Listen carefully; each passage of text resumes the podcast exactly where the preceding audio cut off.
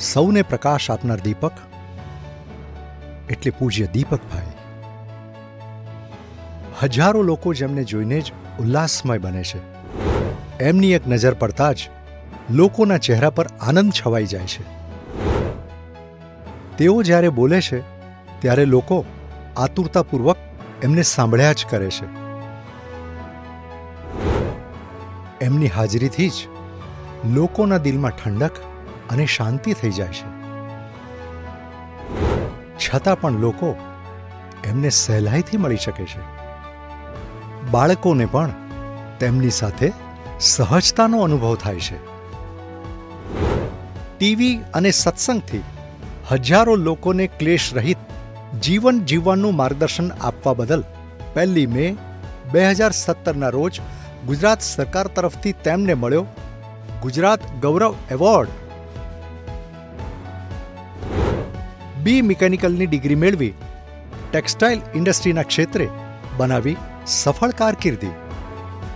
ઓગણીસો એકોતેરમાં અક્રમ વિજ્ઞાનના પ્રણેતા પૂજ્ય દાદા ભગવાનનો સંપર્ક થતાં જ માત્ર સત્તર વર્ષની વયે જ શરૂઆત થઈ આધ્યાત્મિક જીવનની. પૂજ્ય દાદા ભગવાનની કૃપાથી અને પૂજ્ય નીરુમાના આશીર્વાદથી આજે અક્રમ વિજ્ઞાન દેશ વિદેશમાં લાખો લોકો સુધી પહોંચાડી રહ્યા છે અને જગત કલ્યાણનું મિશન ધમધોકાર આગળ વધી રહ્યું છે. એમનાથી પ્રભાવિત થઈ હજારો યુવાનો થાય છે આ કલ્યાણના મિશનમાં સમર્પણ.